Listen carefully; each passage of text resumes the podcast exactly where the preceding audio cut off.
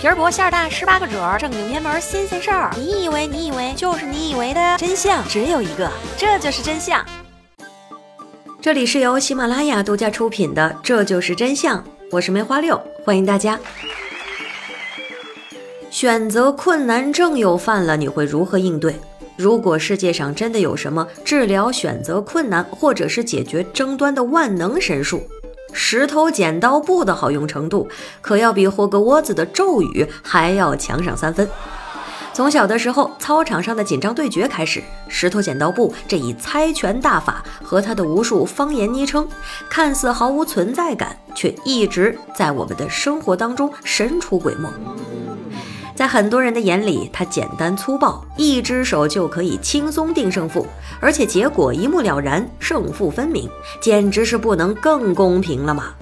且慢，如果我告诉你，不光游戏可以开挂，赌博可以出千，就连看似最毫无玄机的石头剪刀布，也有特殊的技巧，能够大大的提升胜率，甚至百分之百完胜对方。你之前输的那些猜拳局，很可能都是被对方套路，你还能够直视对方向你徐徐伸出准备一决死战的那只手吗？那今天我们就来看看石头剪刀布的必胜大法。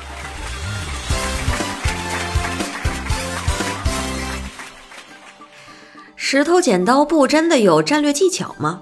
一共就三个手势，大家都是凭感觉出的，这玩意儿上哪儿找技巧？如果这样说的话，倒是也没毛病。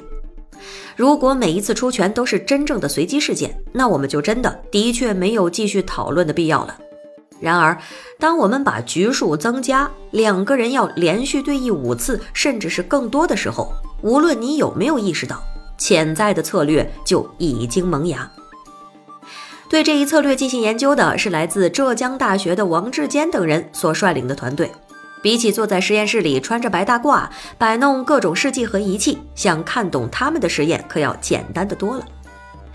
参与实验的一共有三百六十名志愿者，他们被分成六十个小组，分别参与足足三百轮石头剪刀布大作战。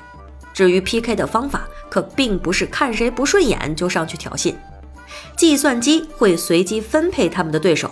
他们只需要在规定的时间内点击选项来出拳就可以了。最后，计算机会统一在屏幕上显示出选项和胜负。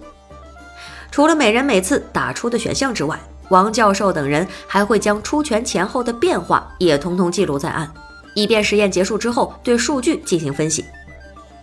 这么多局的石头剪刀布打下来，到底出了什么结果呢？BBC 对这项研究的报告显示。在石头剪刀布的过程当中，个体行为的隐藏模式的确是存在微观层面。在玩石头剪刀布的过程当中，个体行为存在一种隐藏的模式。如果你先赢了一局，那在接下来的比赛当中，重复这种策略的概率就更高；而输的一方则会按照一定的顺序来转换策略，转换的顺序恰好就是游戏的名称。石头剪刀布，也就是说，如果你的对手用石头赢了你，他在接下来的比赛当中可能就会更多的出石头；但如果他输给了你的布，下一次他出剪刀的概率可能就会更高一些。听到这里，聪明的你是不是已经悟出了什么规律呢？已经摩拳擦掌、跃跃欲试，准备和身边的同伴一比高下了呢？但是俗话说得好，你凝视深渊，深渊也同样回以凝视。你观察对手的出拳规律，对手当然也会揣测你的心思。你当然也知道他在揣测你的心思，他也会知道你知道。呃，啦啦啦，呃，总之，这样的琢磨下去肯定是没完的。不如尽量把大脑放空，让自己的每一次行为都尽可能的随机，也就是不容易被预测。反其道而行之，这才是真正的王道。等等，说好的必胜绝招呢？啥玩意儿？概率来概率去的，我只想赢猜拳呢。别急别急，不懂博弈论没关系，你还有一招无敌简单粗暴的制胜大法——声东击西。你肯定见过球场上的假动作，猜拳出假动作可比这个容易多了。你只需要在出拳的时候大声的喊出其他的招数来欺骗对方，胜率就能够获得显著提升了。具体胜率能多高，那取决于你对手的抗干扰能力以及胸襟。脾气不好的，那容易把你给打死。另一种声东击西的方式是一直保持一个假的手势，比如在手挥下来的过程当中一直张开，让对方以为你要出步，但是快落下的时候迅速攥拳。这招最难的点在于把握时机。因为如果变得慢的话，那对方很可能会发生指控你耍赖，你是后变的，这就又回到了考验对手胸襟以及你的脸皮薄厚程度的时候了。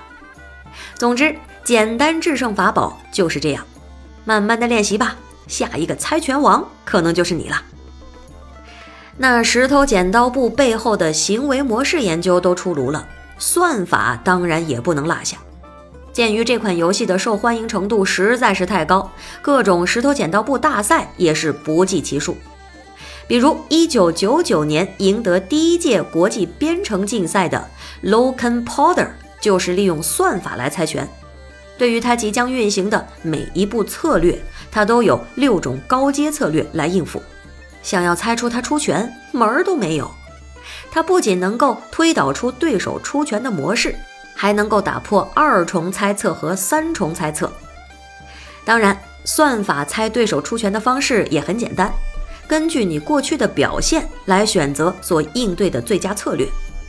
举个例子，如果你在出步之后，往往还会接着出步，他就会在下一次选择出剪刀。你的每次移动都会被它用来在你过去的出拳规律当中进行比对和匹配，来预测你的下一步。如果算法发现我擦历史匹配不管用了，为了避免损失，算法就会选择采用随机猜测的方式出招，以避免被对方猜中套路。之后的算法还会进行多种模式的匹配，想尽一切方式在你之前猜中你会出什么。如果你觉得石头剪刀布对你来说还是太过轻松的话，那不如尝试一下石头剪刀布的各种升级版本。在原有的双人对战基础上，石头剪刀布还可以有更多的新玩法。最简单的思路就是再多伸出只手，不就完了吗？左一拳，右一拳，然后收起来一拳。这个口诀想必也是许多人的童年回忆杀。